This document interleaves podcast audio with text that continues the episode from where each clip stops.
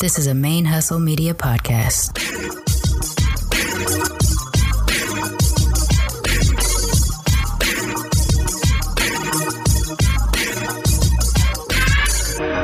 Hello and welcome to the show. My name is Jackie O, and you're listening to Militantly Mixed. Yo, this is Rashani from the single simulcast. And when I'm not making you laugh or making up parody songs, I'm kicking back, listening to Militantly Mixed.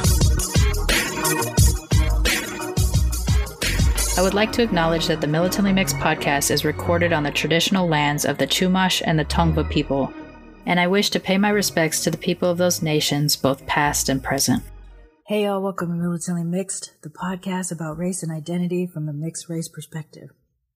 I am your host, Sharmane, aka Mixed Girl Mane, the busiest mixed race, bisexual, polyamorous, atheist, comic book nerd, cat mom, mask making, Gulf Coast Cosmos, comic book co-owning, Asian American Podcasters Association's Golden Crane Award winning podcaster in this podcasting game. This is episode 137, sorry, 137. And I can't really record an intro because I keep having coughing fits. I have a terrible sore throat. Um, it's just getting worse every time I try. So I'm just letting you know that the audio that you're going to hear today is the audio from the live stream that we did on May 16th through the Blasian March and hosted on the YouTube platform of Militantly Mixed for Black Asian Solidarity and the legacy of Yuri Kochiyama and Malcolm X. It was in honor of their shared birthday, which was May 19th, but we actually produced the live stream on May 16th. Uh, it is um, moderated, hosted by Rohan Zhou-Lee of the Blasian March with guest speaker Asian Soph from Mixed Present and myself. And um, there's a lot of magic in the room when the three of us get together to talk about Black Asian solidarity or anything in general, but we have a shared mission when it comes to Black Asian solidarity. Again, I can't really talk, it, it kind of hurts, so I just want to say if you would like to watch the video, you can check out the YouTube channel for Militantly Mix. It is still there, but for those of you who access the show through the podcast exclusively, I didn't want you to miss out on the audio for it. Also, the proceeds from the Mixed and Hella Asian t-shirt that is available on militantlymixed.com right now.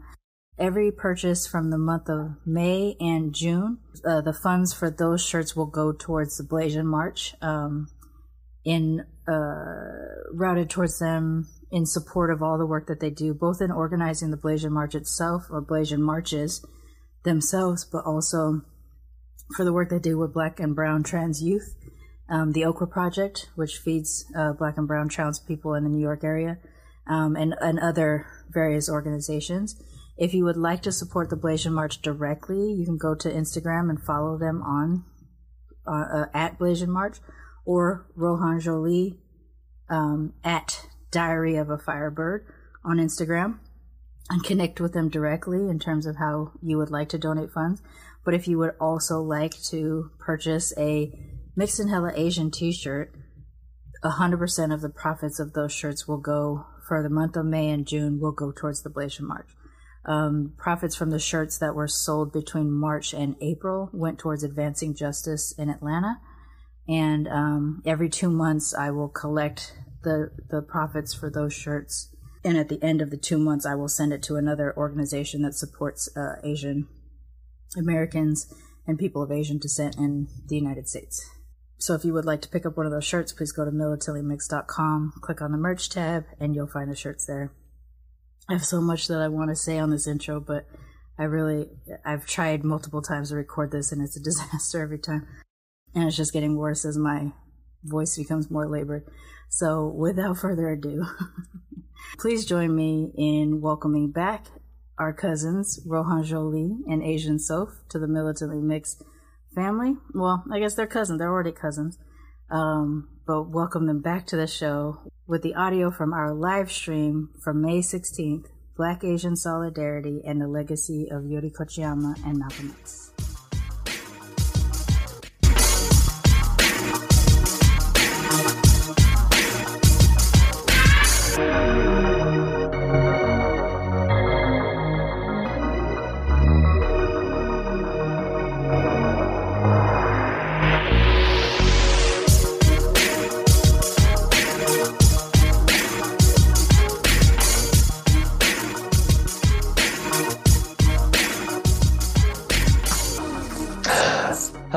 X. Hello, everybody. Stop me laugh. It was the inhale for me. It was.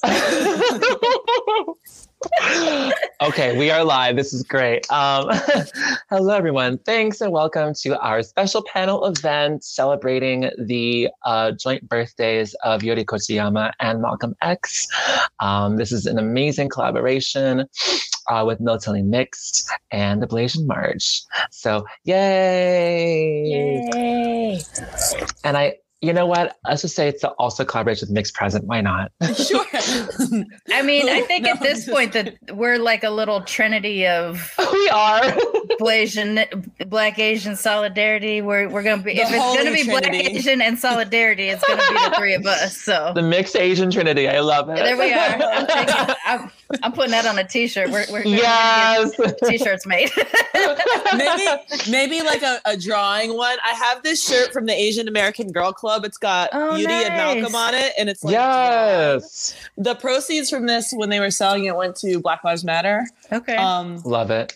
yeah, I got it last year. So shout out to the Asian American Girl Club. For real. Yes. Come on, Asian girl power. Yes. All of that. well, I guess um, to start, uh, my name is Rohan. I am the founder of the Blasian March. My pronouns are they, xia, and da. Um, I'm coming to you from the occupied territory of the Lenape people, aka New York City. Um, I'm wearing a gray hoodie. My skin is this luscious, lovely black, gold, brown complexion. You don't know. Uh, I'm wearing a dark blue shirt, and behind me is a rainbow pride rainbow pride flag, um, but it has the black and brown stripes uh, to acknowledge the queer black and brown folks and trans black and brown folks. So yeah, I Y'all wanna- it. introduce yourselves next. All right. I am Sharmane, aka Mixed Girl Mane, host of the Militantly Mixed podcast. And both Asian Soph and I are, are sitting on the lands that were formerly the Chumash and the Tongva people, since we're out here in the LA area. Um, I'm wearing a dark gray Militantly Mixed logo shirt. Um, and I've got white headphones and my uh, my hair growth since the last time y'all saw me. I got a little bit of growth oh, now. oh, oh, oh, oh. I was gonna put a head wrap because it's still awkward, but we all right with the headphones. It looks great. I love it. Um, And while I am not as lusciously colored at the moment, I I got tan forehead and mask paleness underneath. Uh, The struggle is real for us, so lighter Asians right now. Sir, you were you were born luscious. Thank you. you also forgot to tell the world your pronouns. Oh, my pronouns are she, they, and my honorifics are sir and mix. sir, Sir, I do. I, I prefer a masculine uh, honorific for show. We love it. you know um i'm asian soph. Uh i um she already said on whose land we are at. Um, my pronouns are she her and hers. And i have this like brown hair going on. I am light uh lighter colored east asian um and i have a gray t-shirt that has Yuri Kochiyama and malcolm x on it hey hey, we're all here. Okay, so I guess to kick things off, I would just love to center us on ground since we're talking about these two amazing. Oh, I burped. Wow, sorry. I. this is a very casual conversation. I'm very glad it's casual. Oh my goodness. I mean, again, we're the three of us. We're we're, we're gonna be fine. I know. I was trying to be all formal, like, welcome. I was like, I just burped, like, whatever. well, I guess then, first things, since we are talking about these two amazing legends, um, I just want to know for both of you, um, what what what what do they mean to you? Who were Malcolm X and Yuri Kochiyama to the both of you? Uh, Sir Mane, you can start. Um, well, I have to be honest with Yuri Kochiyama. I, that's a recent learn for me. I don't know how she. Mi- I miss her in all of my studies and things like that for, that's for white so long. supremacy at work it's white I mean, at work. yes, absolutely. And and it, but I will um but in the time that I have been uh researching and look looking at like watching videos of this woman and being just so surprised like it's it's unwriting everything that that um being taught about the presentation of Japanese women in America and things like that. So I um I will say that she means a lot to me now, but it's a recent it's a recent mm-hmm. learn, and it's a little bit uh, a bit of shame for me. But I I got the book Heartbeat of a Struggle right here. I'm I'm getting through it. I'm trying. It's hard. It's not on audiobook, and I usually read audio now because of how busy I am. Uh, but I'm gonna get there. Uh, but Malcolm Malcolm X is somebody that I'm I'm far more um, connected to and grounded to in my in my early days of racial militancy as I was you know 13 14 you know I got posters of Angela Davis on my wall and things like that. I you know I went through in the early 90s there was sort of this resurgence of bringing back the teachings of malcolm x you know this pre-internet and people trying to to figure out who he was at, at, at my age group at the time. And um and so i had read his autobiography at that at that time. I I had been like sort of closetly militant because my dad wasn't really super comfortable with the with that kind of blackness that I was um adopting i get not adopting i was just in it. I w- there was the neighborhood i was in it was the people i was around and everything like that. So and of course uh, the spike lee movie came out around the time that i was at that critical point of which way am i going to go in my blackness and the stuff that apart from the religion because i'm not religious um, a lot of the stuff that he was talking about spoke directly to the exact neighborhood i was in the the change that had not happened even after all these years um, between his death and and my teenage years. Um, i felt as angry and fiery as i felt he was and so um, there i will say there's been more meaning to me for malcolm x throughout my entire life whereas now the two of them together um, are starting to like change and name some of the stuff that I that I thought before. I would say for me, um, also thank you for sharing that. Um, uh, I think that it's really cool to kind of see uh, how, you know, there's always more people that you seem to learn about. And I find that, you know, I, I know it's not just you, it's a ton of people are so late with finding out about Asian activists in the first place because it doesn't serve white supremacy to know that we have also, you know, been in this fight. And it's not just been black folks, you know, it's been lots of minority groups actually. And if there's unity and there's that inspiration like it de- directly works against white supremacy. But um, for me both of these people were symbols that it's never too late to learn to shift your beliefs to activate and to be impactful. Because um, you know we talk about yuri kochiyama and how you know, truly impactful she was and like how big she was in the movement. But she was very apolitical for most of her life. She didn't meet Malcolm X until October 16th, 1963. She was 42 years old. Malcolm was what, 38? Um, because I believe he's four years younger than her. Um, and you know and she and her son billy had been arrested with 600 other CORE protesters in new york because they were protesting for um, puerto ricans and blacks to have more uh, construction working jobs. And so malcolm x showed up and at the court case at the at the courthouse and that was when she got to meet him for the first time. And you know obviously he was naturally very like who are you? And why do you want to shake my hand? And she was like you know she had she describes the interaction as so awkward but she was very apolitical for a while even when her families were when her family and she were interned at the concentration camps um, for being Japanese, you know? And with the same thing with Malcolm, I mean, we saw, we, he, luckily, we can kind of see like his life marked in stages where he had different names, you know, Malcolm Little, Detroit Red. Um, I feel like I'm going to say his uh, Nation of Islam name incorrectly, but El Haj Malik El Shabazz and then Malcolm X. So we see these different um, we see his life marked in different ways. And i think with yuri yuri uh, we saw a kind of a similar thing um, too as well. So i think it's cool to know that you can always change your stances. You can always educate. You can always you know still be impactful no matter what. You know everyone can always start anew as long as you're learning you know? That's what they mean to me.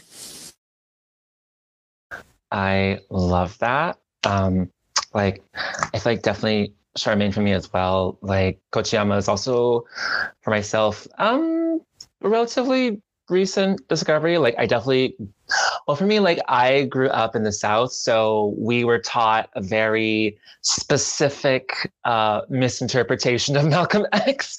like for us, like we were taught that like he and the Black Panther Party and all the other uh, storylines that could not be whitewashed for like terrorist threats to the country when you know in actuality it's just like no us fighting to survive and and thrive and be valued as human beings is a, is a threat to white supremacy so mm.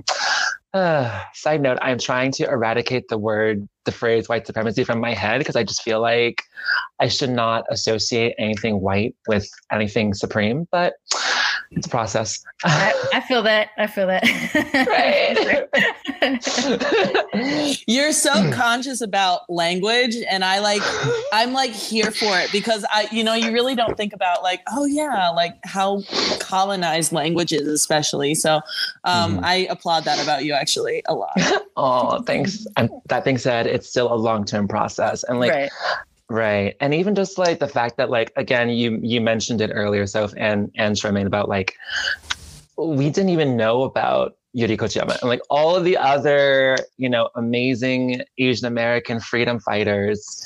And that deals so much with like the intentional erasure of our stories, which keeps us as Asian Americans, you know, narrative wise kind of lost. And to the point at which it's just like, what?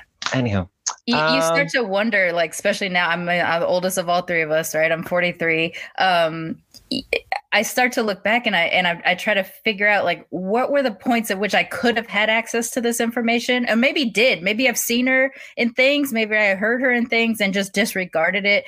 Um, I know the the picture of her like holding the um the little speaker that's attached to one of those big speaker the, like things. radio she, speaker thing. Yeah, the radio speaker. She has the head wrap on. I've seen that picture a bunch of times and never knowing who it was. And now that I associate with that picture with her, I'm like, oh my gosh. So it's not that she hasn't been in my view in any way, shape, or form. It's just that connecting an actual, not only just an Asian American activist, but specific, specifically a Japanese American activist, given that I am also of Japanese ancestry, I um I, I like I'm half angry that I didn't have access to it, but also it's like as typical as it could possibly be because we also come from a culture. I mean, Asian Soph and I are both Japanese. Um, we come from the kind of Asians that assimilate and don't talk about shit when you get here. So, of course, my people weren't going to inform me about her if they even knew about her. Um, and my whole access point to racial and social justice is entirely through my black upbringing, my black hood upbringing. And so the people that I assigned to and the people that I followed, like literally, while people had posters of people they were attracted to on their walls as teenagers, I had Angela Davis. Like she was mine, you know, like she was mine. And even I remember in my 30s learning about Kathleen Cleaver and she like, as a Black Panther, she was as light as they come and she was, you know, practically blonde, you know. And then I'm like, how did I never know about her until I was in my 30s? And then I start to read back and I'm like, oh, actually, I did know about her. I just didn't know who I knew about because I was reading books not looking at pictures. I'm pre internet. You know, I'm a full ass adult by the time I get the internet. So my access point to a lot of the things I know about any kind of racial and social justice activism is entirely in black and white. It's it's in reading books and um so uh, like I, I i sit here and i want to get into it and i'm just like you know what? I i was almost ashamed coming into this knowing that i was going to have to admit how late in life i came to the knowledge of yuri kochiyama like really had to like prime myself to be like okay just tell the truth. You didn't know. And now like i know a little bit you know? But you know a lot of people don't know about you know like like I said, like white supremacy is doing its job right now, you know, and that that's what it is. And um, I feel like you're always coming into these, by the way, um, with like I feel so guilty because I didn't. uh, I'm constantly like readapting things, and I'm but I'm vocal about it through the whole process, which is probably worse. Like I should just come out and be like, I am finally educated in this space, but no, I'm always like going through it live on recording and so that's real though. That's real. And like it's a great um showcase about how literally all of us are radically learning and unlearning You know? I think also when you talk about the transitional periods that you're in or the learning periods that you're in, what's important about doing that, if you're a person that, like, you know, the three of us are in the public eye in mixed spaces right now. So if people who follow us are listening and they see us struggle or they see us in the learning process, it makes it more accessible for them because there's a lot of people that just don't try because they think it's too late or because they think, like, who am I of all people to try this thing? Well, the yeah. three of us are all all those people, right? At one point, we had to decide to start being public about the things that we are passionate about, about the things that we're important about, or that are important to us. And so to to do it publicly, as much as it sucks, as much as it can suck, I feel all there's of an, our eyes right now. You know, like we're just like, oh, like there's some moments I'm like, like triggered. You listen to old episodes of Militantly Mixed, and I'm like, woof, I was not there yet, you know. Um, but to get there and be, you know, do it now, I think our audiences will learn, you know. I mean, I didn't even realize that until until you said it, uh, Soph, about Yuri only coming to uh, that kind of political activism in her 40s.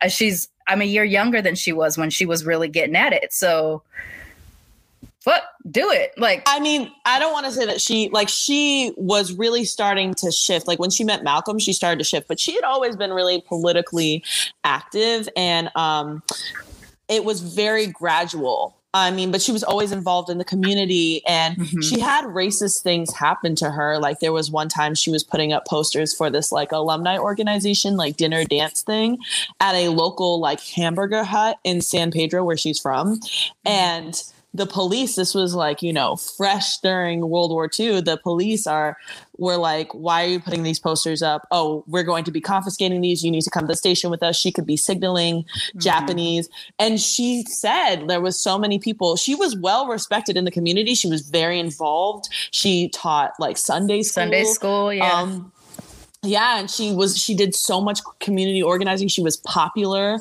And her whole family was kind of like this and kind of just knew everybody.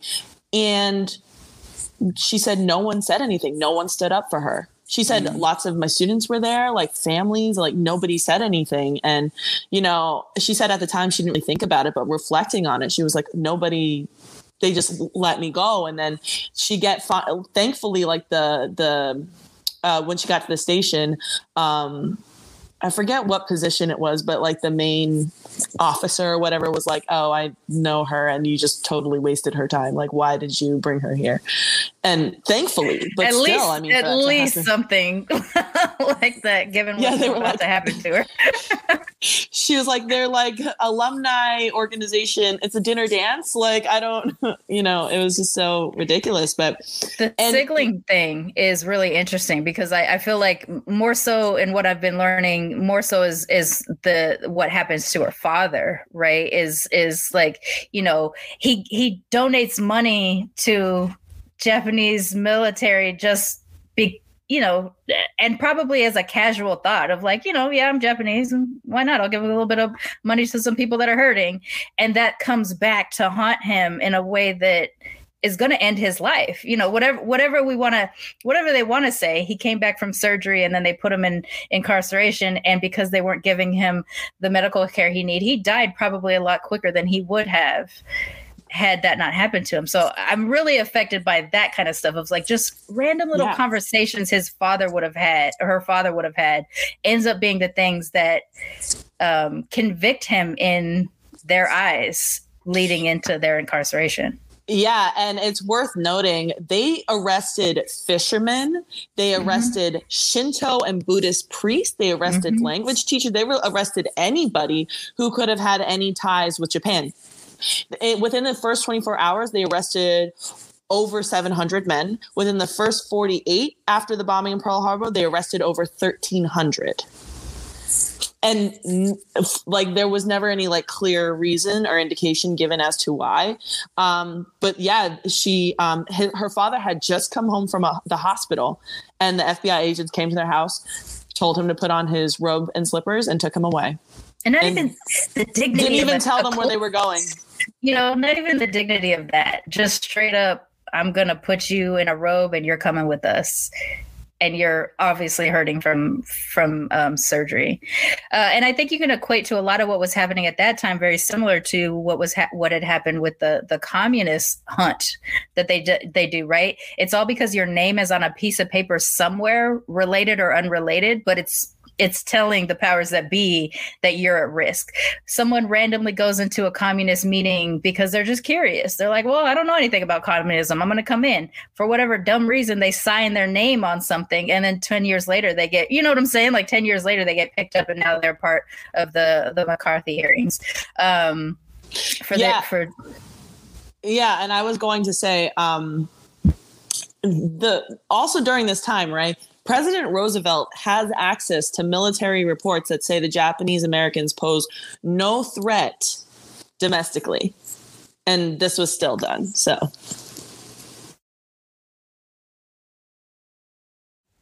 Well, well, everyone is tuning in. You, you just had you just had a, a history lesson. So, wow. Um, and it's just so interesting that y'all you two bring this up, and I just can't help but think about the number of just parallels um, with systemic neglect that all of our communities of color are experiencing right now.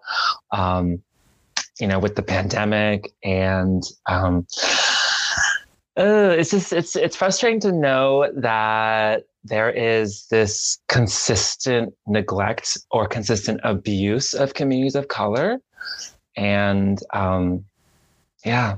Um, so I guess I want to just bring us back and um, to the next question at hand. I'm just so curious since both of you are doing like so much uh, for the community. Um, Sharmane, you're doing a lot of like amplifying work and storytelling with the podcast. So you're doing so much. Uh, last I checked, mutual aid and stuff. I'm just curious, like in your personal lives or like in your work, how much have these two like really inspired your work and your daily living? um, for me with with uh, and I'll go back to to Malcolm. Um, I I have this. I thought I, I wrote this down because I wanted to share it with the two of you. Um, and thinking about like my early activist point of me of me going more towards a radicalized view of racial justice um, when I was 13 or 14 years old. I remember reading um, the autobiography of Malcolm X, and at one point going, knowing that his mother was possibly mo- mostly white, given that she was from Grenada and her mother was um, raped by a white man and things like that, um, and how light Malcolm was. I I would sit there and I remember having this memory of going, I wonder if he would hate me because I'm lighter than him. Like that I'm trying that I'm trying to own my blackness looking the way that I look and not have like this is a 14 year old brain of trying to figure out like would I be able to be involved with the kind of activism that Malcolm was involved towards the end of his life because of course once he separates from the nation of Islam and starts his own um the is it um mosque uh, muslim mosque incorporated uh, when he starts that and he starts changing his phrasing right? Like we talked about change just a little bit ago. He talk he, he talks about you know there was one point when i was closed off to any people from the outside but then he does his his pilgrimage to um mecca and he comes back and he's like now i realize that people of all colors can be involved in this. And he starts to change his his his um what he thinks is the way to do this work. And that's the malcolm that i can i attach to right? It's it, for me it's less about the the religious aspect of it but for, but the understanding that like we're not going to get anything done if we don't get things done across all of the communities. We we need to all be buy in on this to make this work. And i and i would sit there and i go that you know that's the malcolm that makes sense to me. That's the, the malcolm that i that you know makes me wear the x t-shirt and all that other kind of stuff i was doing when i was that age. But i was always afraid and it's a weird kind of fear. I was 14 year old afraid that malcolm wouldn't like me because i was like too mixed I can relate to that though. I can totally relate to that. it is such a weird thing to even think about like why even is that important but i have this very vivid memory of being 14 and being worried that i wouldn't be the right kind of uh, radical or the right kind of militant for for him um, if i was in his time you know my, mind you he's he's dead long, uh, about 15 years or so before i'm born but uh, he was that imp- he was that impactful in just my reading of what he's done, what he said, his own words, or listening to speeches or whatever, that I had concerns in 1992. I'm sitting here worried I wouldn't be enough for him. so when I talk about like being influenced by somebody, that that's what I'm talking about. Like I'm talking about having like real visceral reactions to wanting to do work that I that I hoped he would value when he was long dead. And it's weird. weird that I felt that way. I totally don't think that is weird because I you definitely hope that the people that you that that you're inspired by um that you I mean, I don't know. Like, I would like to think that Yuri would have liked me. You know what I mean? I would have liked to think that she would have invited me to some of her Saturday meetings. Um, right. Or let you sleep on her couch and give you her key like she did. With- I mean, she let everybody stay at her house all the time. So. but, you know, be like learning about her and how she just became so influential within the community. Like, a lot of people knew her by reputation. And what was significant to me in learning about her um, and how she came to be close with Malcolm X and a lot of his associates and stuff, and how they respected her. She didn't go into places and try to out know or out educate or out black folks. Like she was there to just like listen and learn and be there. And she even went to, I believe it was called the Liberation School in Harlem, um, which was, you know, mostly black folks. And she just really tried to broaden her horizons. And um, a quote that she has that I love, um, it has to do with Malcolm, but she said, one of the greatest lessons Malcolm taught people was to learn their own history know your history, know the world, be proud of who you are. He would say, if you don't know who you are and where you came from, how can you know what direction to go in the future? And I think it's what I really love about the fact that, you know, she was apolitical and then she slowly transitioned, even after so much ha- clearly racist things had happened to her. Um, and she even uh, told him, you know, I disagree with you on your on his standpoint around integration, she actually transitioned. By the time he was assassinated, she had gone from believing in integration and nonviolence to believing in self determination and self defense, you know, the similar messaging that he had as well.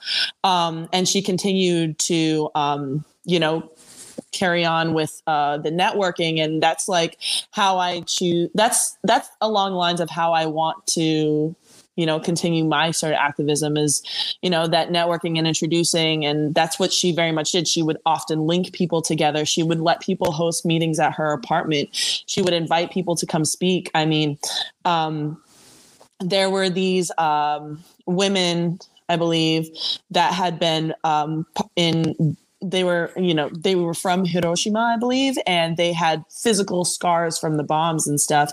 And um, they came and all they wanted to do was meet malcolm x actually. And so he came to her apartment and like introduced themselves and like spoke with them and you know spoke with everybody there. There was all different kinds of, you know, there was black activists, there was white activists, there was all different people at her apartment. And just to hear him speak and to get a chance to meet him. And she said he carried himself with this just like charisma. And I mean, just to even have those kind of experiences, I think are really cool. Um, but I also think what was exciting is she was also really humble, but she also knew her limits in a lot of ways, which is admirable.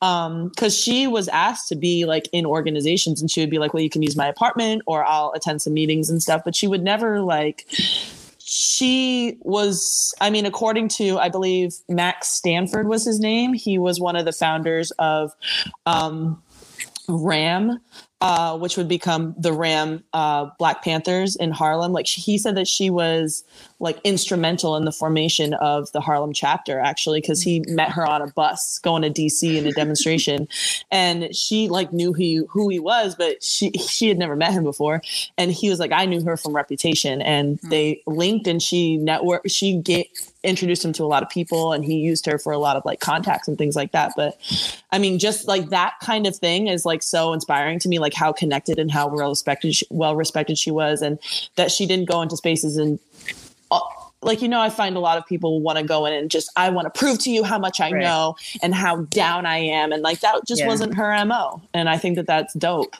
and you can I still think- be impactful but not be the loudest voice in the room all the time. Yeah, and I think you uh, you and I have had conversations like that too, and and to now remembering what the question was when we got started, um, the way that I think I try to approach um, the show and and some of the things I do, you know, me describing myself as an amplifier versus an activist is is um, I know what I know. Um, but I know that if I have something in, in more of an an um, an actual activism foot on the ground um, thing, I need to talk to somebody. I might need to talk to you. I might, or either of you. I might need to go to one of you and be like, "Hey, blah blah blah blah blah." I'm not that person. Um, but the but I use my platform to amplify other voices, and in doing that, I think I am. I'm I'm I'm inspired by by that idea of like being a vessel. I think that's what you do with, with, with how we talk about with Yuri, right? She's a vessel for this information to get out to the people that it needs to get out to. She was literally willing to put up her own home if it meant that people were going to get this knowledge if they you know if people are going to give access to this if people are going to have a place where they could do the work that they needed to do and I want to I want to believe that there's something like that in my space that I create too for the people that I get involved in. Um, I want to be able to use that space to be a vessel for the things that I'm not the expert in or that I don't know enough about, but I care enough about for it to get out. Um, so I think that that would be a way that that she could be an inspiration to the way that I do my work, or um, but also just like the time period that these people are active you would almost say there's no business for them to be doing what they're doing given the climate that they were existing in and they did it anyway and i want to know that i have courage like that you know like i, I want to know that i stand up in a time that i got no business doing it and that's what i think is the most influential thing about both of these people or anybody that put themselves up like that is that in, in terms of white supremacy or the white lens, they got no business. But they were like, oh, it is all my business.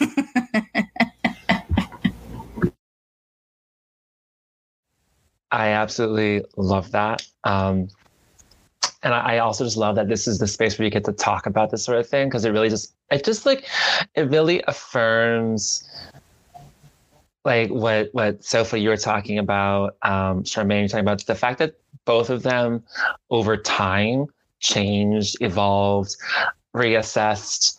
Um, and that's such a beautiful part of our experience, the fact that we can still like keep doing this work, but also evolve as human beings as we do it.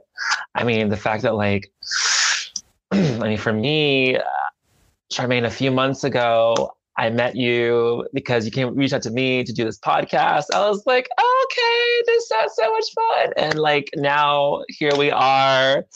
I don't know how many months later, and things have just We're go exploded. tos. We're go tos for each other.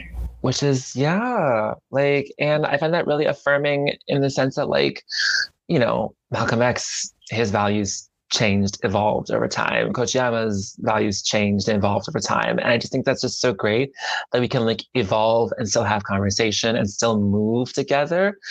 And like Coach doing networking and we lost Soph and uh, but that and that that to me has just been such such a beautiful part of, of the work. Just watching us all just like really flower as we do this stuff. Um I'm Well- sorry. I exited out of the broadcast. I, missed, I was so moved. sorry. she was so moved, she moved out. It was great. I saw your finger going. I was like, what's about to happen? And then you just Thanos snap. What happened? oh my gosh. Um, yeah, but you know, I think that that's the thing is I th- I think a lot of people get really um, find activism and speaking out and getting involved with politics or things like that very daunting because I think people don't realize that all of us go through a journey and what we know. Like I didn't come out of the womb this way. You know what I mean? I have done a lot. exactly. I came out of the womb like this. Let's go. just came out with the fist up like, let's go. We got work to do. Let's do it. Let's do it.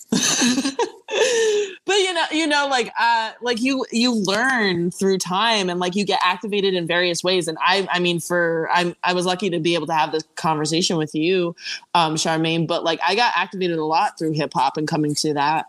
Um and you know a lot of times you don't know why or how. If you don't understand yourself it's hard to kind of put the like why am i feeling this like, like why am i drawn to this? And you kind of just keep going until you have the words or if you're you know like me and you go to therapy and you you know learn to identify things within yourself. But um but yeah like i think a lot of people just think that oh okay like i have to know all these things before i should speak out. And it's like you'll never gonna know everything you know what i mean? And you, you, just get started with it and just know that like even people who are as iconic as these two figures that we're talking about they didn't—they came to it in a very specific way and they came to it when they needed to you know? And you know had malcolm not been so you know had been had he not been brutally assassinated he could have maybe changed his views again. Like i mean he had a he was i mean staunchly, I guess people would have perceived that he was staunchly against white folks, you know, um, and you know maybe not as dramatically as it was made out to be like like he didn't hate white people but i think he just didn't want anything from them or expect anything from them in the in in the time. But then you know when he did does his pilgrimage and he's traveling internationally and he's um trying to uh he has these meetings with these african leaders um to start doing sort of a look into how uh, african americans are treated in the united states um and trying to garner you know respect for his memorandum and stuff. Like he he's really started to take on that internationalist sort of approach and believed that um, you know the solution could be an international one. And and and uh, when he met white muslims on his pilgrimage to mecca right that's where he really started to be like oh okay so like almost like a let me let me decolonize my thoughts sort of thing i feel like. And um that's when he really started change his approach and i think that that's really cool that you can still do that like and it's not and you can explain yourself and all of that um but yeah I don't know where to where to go. yeah, that keeps happening to me too. Where I just get I get just like, oh, someone jump in. Tech, I love it. Tech your- I love it. So um, I guess from all of that, you know, we've been talking a lot about our own personal experiences, what we go through on the ground, off the ground. Um, just wondering, you know, how how do we keep this legacy going? How do we keep this this conversation of um, evolution, solidarity, the evolution of solidarity. What can solidarity look like over time? How do we keep that going in our collective work? You know? So I I like to use the term press record as the thing that I explain of like me deciding to jump up and finally doing the podcast that I did, right? You know, I wanted to talk about mixed issues. I wanted to find my place because of how much I had changed. I used to be black and then I moved out of my neighborhood and I became mixed because people didn't see me as black. And so that re um, you know, reconfigured how I maneuvered and things like that. And then I moved to a different area and I adjust more of who I am or how I behave depending on where where I'm at. And by the time I, I decided to finally press record, that idea of pressing record was was making the step towards fill in the blank right it was do this is an active thing and you can't keep thinking about it you got to eventually do something if because if you I felt so dissatisfied. And the reason why I felt so dissatisfied is because I was talking and thinking about this stuff, but I wasn't acting on the stuff that I wanted to do. I think when it comes, so I use press record as, as the way that I'm kind of explaining that. In terms of uh, solidarity movements, uh, one of the things that that always hit me hard with Malcolm was there was a period of time in which, um, you know, he would shun white help, and he would say it's you know we can't do any you know you can't do anything for us until we can do something for ourselves. And i understand that that is a journey that you got to go through is at first you do feel like you have to kind of do it internally because if we're together maybe we won't have all the problems that we have. Um, but once you do stretch out that hand and you allow someone from a different community to come in and, and act as support what you're doing there is not only just supporting each other you're also unlearning the things that are keeping us separate right? And i'm not saying that i want us to be everybody mixed in the future or you know anything like that but but taking down the borders these imaginary lines that we've dr- drawn um, you don't unlearn that stuff if you stay in your echo chamber so we have to have solidarity moments because we need to be eh, or movements because we need to be able to unlearn what are the things that are that we've been taught to be against or be biased towards or whatever. So I need to always and uh, you know what? I'll be honest. I'm uncomfortable around a predominantly white audience too. I'm uncomfortable in general around white people, even white people that I know well and like, because I'm waiting for a time in which white supremacy in their minds kicks in a little bit harder than their like of me. But I can't let that be the thing that governs my actions. I need to absolutely let the conversations go because they need to see me behave as much as I need to see them behave so that we can unlearn the things. So, in terms of the future evolution of solidarity, it's really never stop trying to have solidarity. That is so real, by the way, what you just said about, you know, I'm waiting for their white supremacy in their mind to take mm-hmm. over their to be I you said it much more eloquently than I'm gonna repeat it back, but that was that was so real. And um I had I I actually myself had a lot of moments where I was like questioning myself about like do I not like white people? Because you know, I legit. Find, it's a question to ask. It happens to me all the time. I would find myself kind of making like come and like also I don't necessarily like it's not like I do it on purpose, but most of my friends are BIPOC people. You know what I mean? Mm-hmm. Um, just because it's just like the similarities, and so sometimes it, it just happens like that, you know. And I've I, I've had moments where you know I I'm like ooh like maybe I should just like ease up on being like, yo, that's that white shit over there. Like, or making white jokes or things like that. Um, but I also like had to have like a real combo with myself. It's okay to like, punch up though. it's okay to punch up. Oh my gosh. I mean, never cross up. Don't go down. We can cross. We can push up. Sorry. That, that's true. But yeah, like the solidarity, and I think like to to something similar that I really like that you said is just like we always have to look for those moments of solidarity, and I think especially us BIPOC folks, like so many of our groups have the same issues the same as a result of what. Us. Yeah yeah. And like, you know, if you go to protests, right? How, like, I was at the Stop Asian Hate rally and, you know, we had some Latinx and Black speakers get up too, and they were like, "Yeah, these particular issues that we that the Asian community faces, like we also face these things too." And just in talking about all that, it's just like all it is is is just white supremacy and us scrapping to who see who's going to have the bottom spot on the totem pole. Like, yeah. Yeah. I know. Right. Well, and that. The, sorry, go ahead. no, no, go ahead, go ahead, go ahead, go ahead. I was gonna say, like, this is the like diabolical beauty and elegance of white supremacy, right? And it's similar to like organized religion and things like that too, where it's they sew it so well, so diabolically that you can't, you don't even see how you're still being trained by them because they've already backed off. They they they planted those seeds and they backed off, and we we've just performed whatever it is that they've taught us, and it's it's like I keep saying it's diabolical. It it's diabolical because it is so easy for for them to be removed from it. Um, that by the time we realize, oh, wait, you're oppressed too, and I'm fighting you and not the oppressor, by that time, we've done so much damage internally, it's hard for us to even work together. Like, it, it, this is what I'm talking about, like these invisible borders or everything like that. It's, it, they do the work so strongly that it takes you way too long to fix it be, you know to realize it before you can even start to fix it um, and so I think it's taking every moment like literally every time you see it as as pain and ass as it is and you got to be like nope stop. Where think about this. This thing happens to me. Has that ever happened to you? Oh yeah it's happened to you too. Guess what? Guess what the common factor in is this? White supremacy.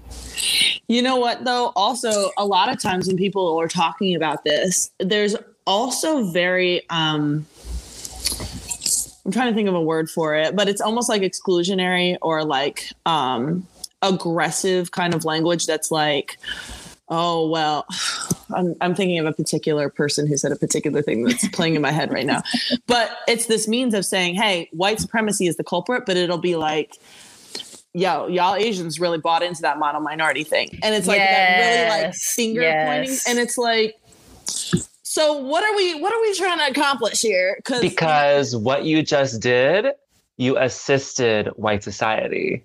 Like you literally did the master's job, and the master didn't even tell you what to do. You did it without That's being told so to, honey. Diabolical. It's so diabolical. it's just in our heads, and yeah. you know, and and and it's from a place of trauma as well too. Because I'm sure they're saying that because they they have encountered and met and get a lot of comments from Asians who maybe really who do buy into the stuff yeah. or whatever it is, but there has to also be that understanding that, that that exists in every single group and that's not an excuse but it's like how do we invite in as opposed to just let's alienate this entire group all at once because you know mm-hmm. yeah absolutely right mm-hmm. and like when you with that specific example you brought up Soph like to me that just reminds me so much about again the diabolical structure of privilege and how like even in those tiers there's still like systems of trauma where like if if you've you know experienced or had a very specific Asian American experience, but you have the trauma of erasure, you have the trauma of being rendered invisible. Um, because of that colorist based privilege uh, within the structures and the totem poles. Well, I shouldn't say that. Checking myself for, for better language, hierarchies of um, of racial privilege, you know, taking that and attacking someone who is considered lesser than someone who is darker someone who is black. Like that's also like there are so many structures of trauma action and trauma based responses. I'm just like this is that's so frustrating. that's a it really is. thing it too. Because you if you even look at it in in an animal form too right? Like you you can see that if you provide food to one and not to others that you're developing that kind of a structure amongst them. Um i think that that that is is something that we just we react we respond to so well because our survivalists um that thing that's in our bodies that tells us to keep fighting to stay alive uh come kicks in really hard there. Um do you all agree that like god this sucks. Um like how hard this how hard it is to like actively change yourself? Like i i feel that that i wonder I would love to see these moments. Like when I think of Yuri Kochiyama, like I, I there's early there's an early spot in the book where she where she describes herself as as American as they come right? Um you know apple pie you know the whole the whole thing sunday school teacher whatever. And even as they're they're incarcerating them there's still always this question in her head of like well there's got to be a reason for it because you believe that the world is just like and and if you if the world is just then this must mean we deserve this. Um and so like even after going through that like there's little doses of moments of radicalization but it really really wait it it it, it takes a while for it to manifest in her because she's got to undo so many years of believing the world is just and I'm a Japanese American and da da da da, you know. Um, and I wonder too with Malcolm also going from the 12 years that he was in the Nation of Islam how do you undo 12 years of that much indoctrination? And some of it's self-indoctrination right? Like he's speaking back into the echo chamber. So to get to the point of actually sitting there and and of course this can a 100% be just a cinematic moment but in um in Spike Lee's Malcolm X, there's a moment in for Malcolm when he is doing his pilgrimage where he's sitting alongside um, Muslims of all different colors, and a white man hands him a cup to drink from, and everybody's drinking from the same cup, and it's it's part of you know whatever, and um, Malcolm sits there for a second as he stares at the cup, knowing that it's coming to him from a white person, and then he reluctantly it feels reluctant him reaching for the cup to grab it to take the drink. And it's an acting moment of course for denzel but i i think it's what they were trying to tell is how difficult that must have been.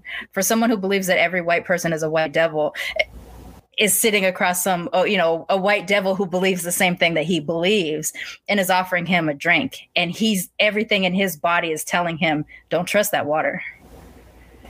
But he reaches for it anyway and i think there's probably something like that that really happened for him you know apart from from that being from the movie of this thing of like how do i go from all these years of not trusting white people 38 years of my life to turning around and being like okay let's try like I, I, guess I'm. I don't know what I'm asking there. I guess I'm asking like, you know, what is? I don't know what I'm asking. I'm asking something about how difficult it is to make those changes.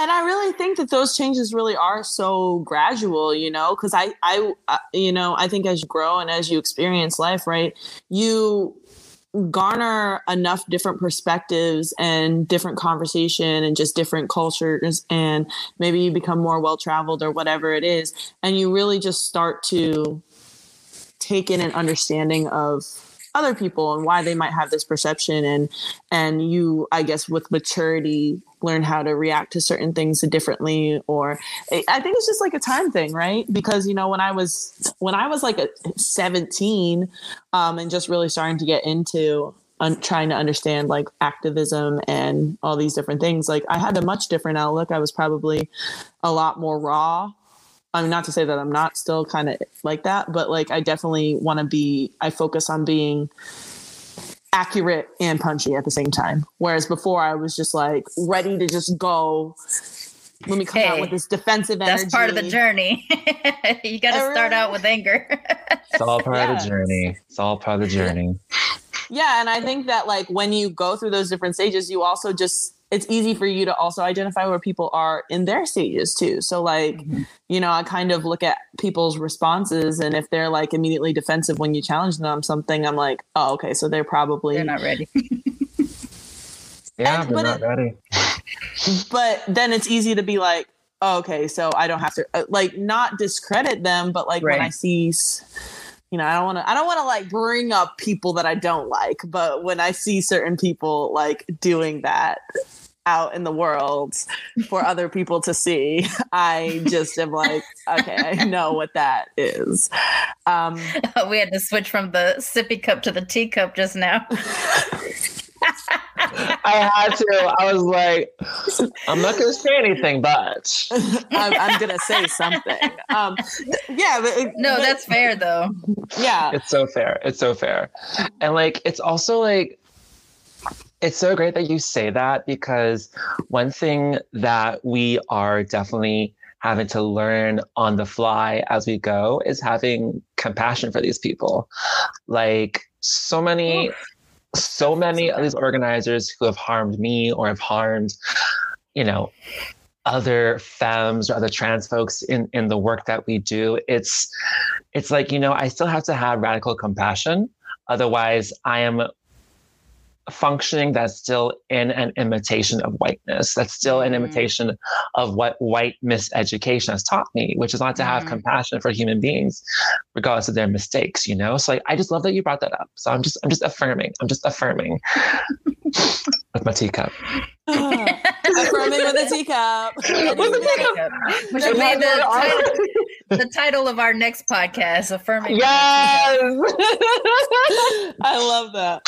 Well, I also think it's cool to see, like, as you read about people that you really admire, right? Like, you can see where their life is marked by certain things. Mm-hmm. And I think what was a really cool thing and aided in Yuri's gradual, you know, change from being this colorblind patriot to um, a really a true revolutionary nationalist. I think. Um, she, was, you know, she just got life experience. She met different kinds of folks. She got involved in different things. I mean, her children would go down and help register black voters in Mississippi, like in the summertime. And just like, you know, like her children became that way as well, too, just from that influence. And um, I think it's really cool to see that, like, as you continue to go on and have these experiences in life and the more you expand and really try to see other views you, you can too be this kind of person you know you can still speak up and you can still understand and you can you build that empathy within yourself and i think that that that is the biggest thing that these two people in particular uh, represent to me that you you know you can always change and there's always my therapist says I shouldn't use this word, but there's always redemption. mm. um, have um, they provided you with an alternative? I'm curious.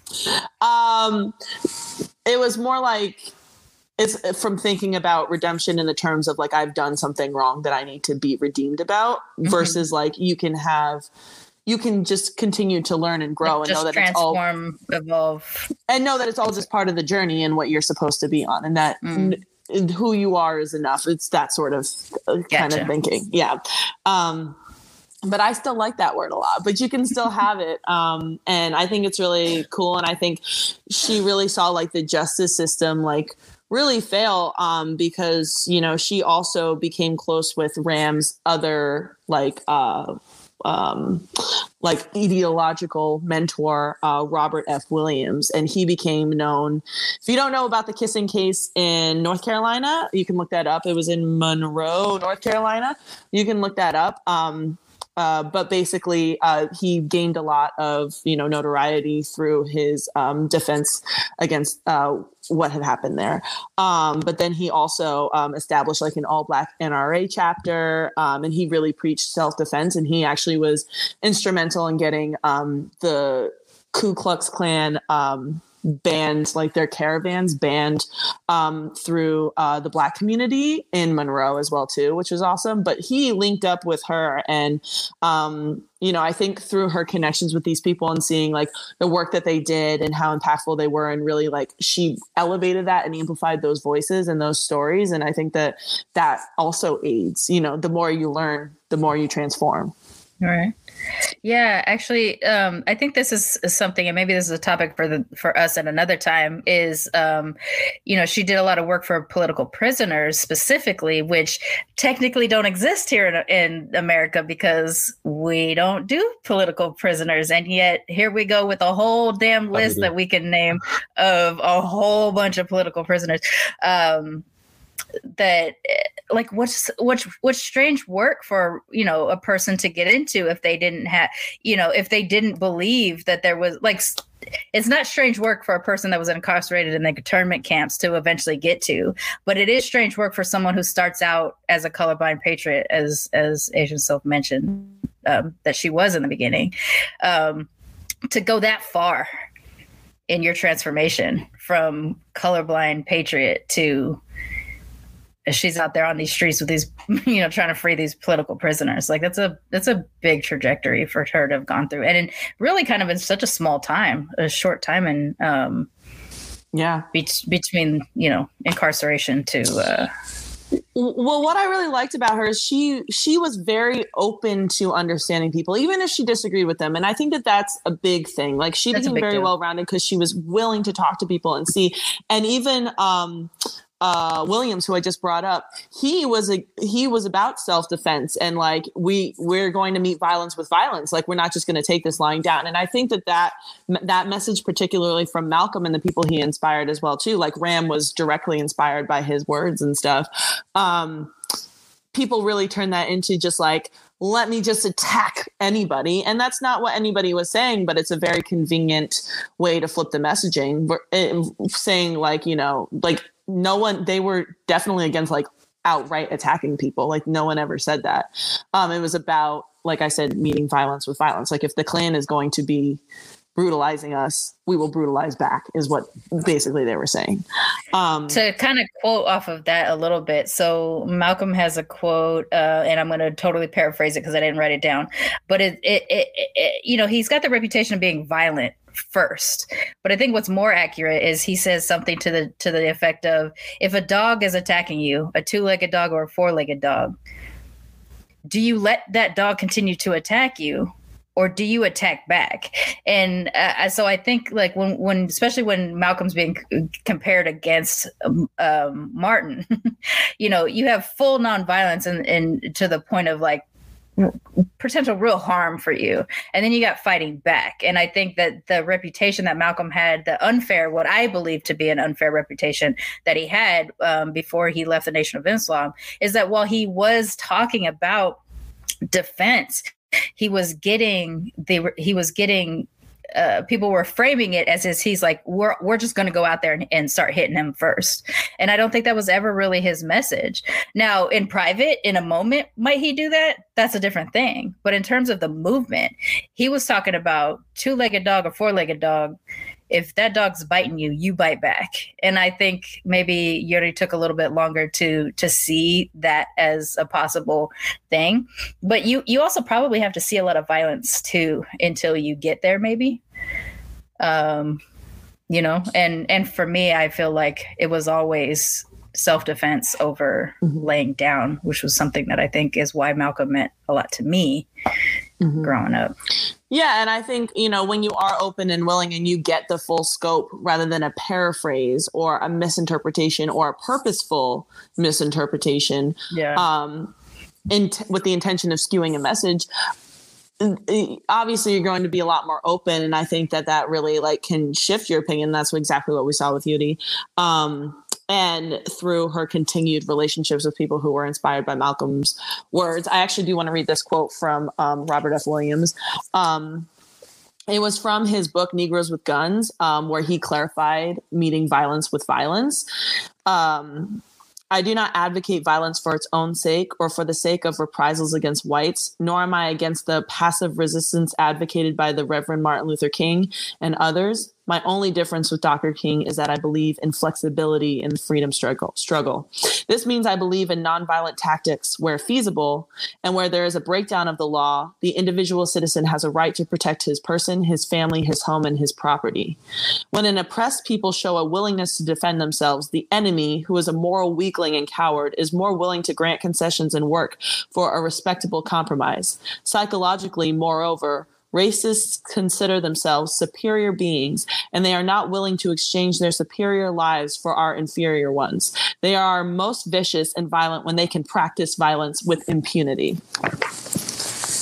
And I think these kind of relationships and people who speak like that and can really articulate the full story of and full scope of what they're saying, that's where transformation happens, you know, however fast or slow.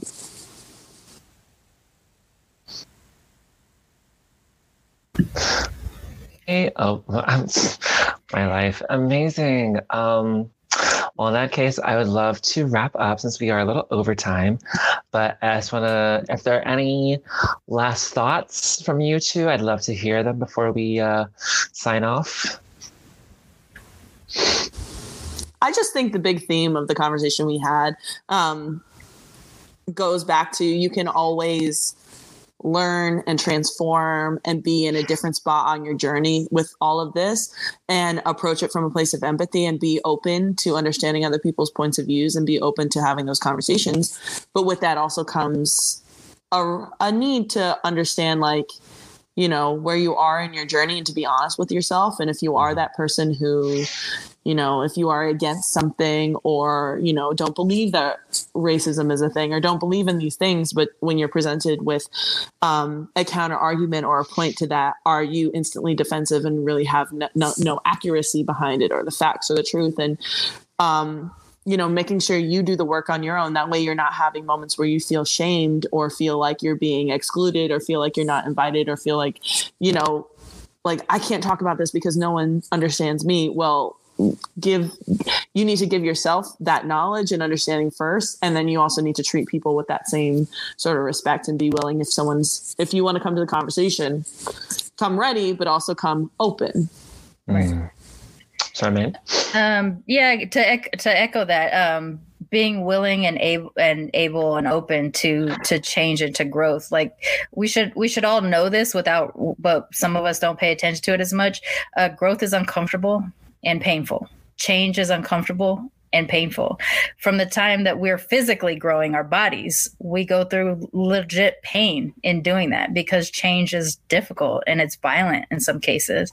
Um, for opinions, for beliefs, for um, values these types of things are uncomfortable when you're going through it, but that is not a reason to stop.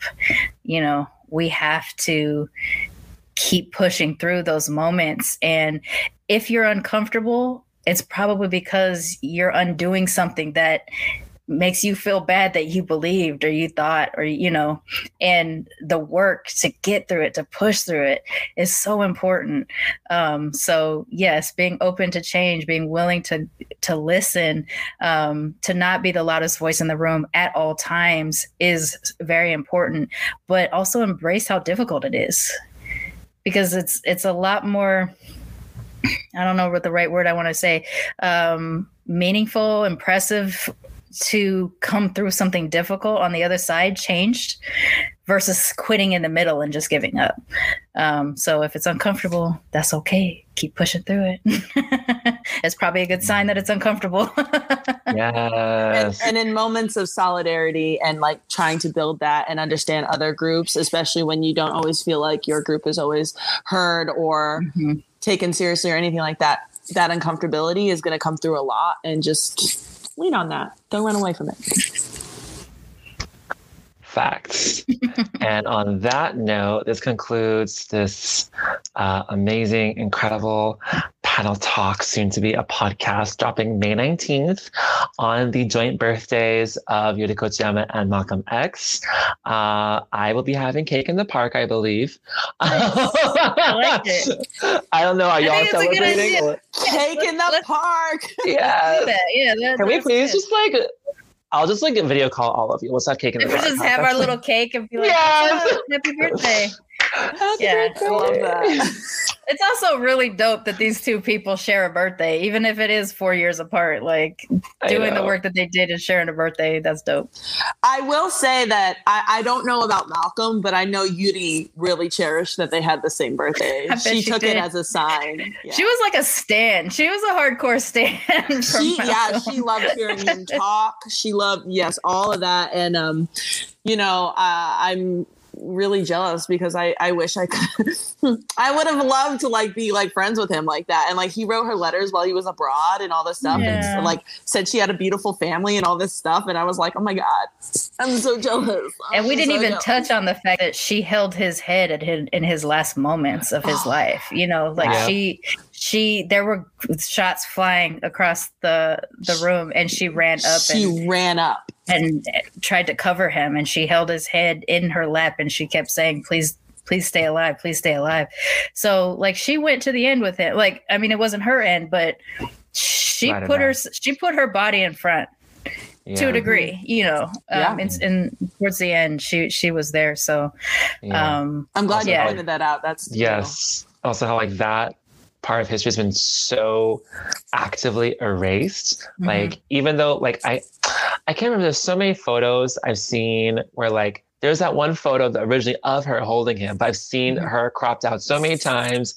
I've seen it out, from yeah. the the angle where it's behind so you can't see her face. Yeah. I'm just like, yo. Reenactments don't have her in it you know, reenact like Spike Lee's movie didn't have her in it. I was um, gonna say that's yeah it, yeah it, didn't have her in it there. Um, and I don't remember if Ali. Sh- I don't think Ali showed it either, um, because they also reenact his his murder there as well. Um, but yeah, I've never seen it reenacted accurately. Things to work on in all communities. Things to work on for sure. That hashtag things to work on. Uh, um, the list um, and that being said, thank you, Evan, for tuning in, and we will see you next time. Thank you, Sharmane. Thank you, Soph. And we're signing off right now.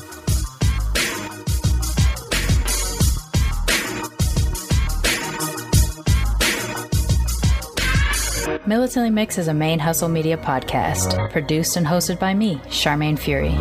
Music is by David Bogan the One. You can follow us on social media on Twitter, Instagram, and Facebook at Militantly Mixed.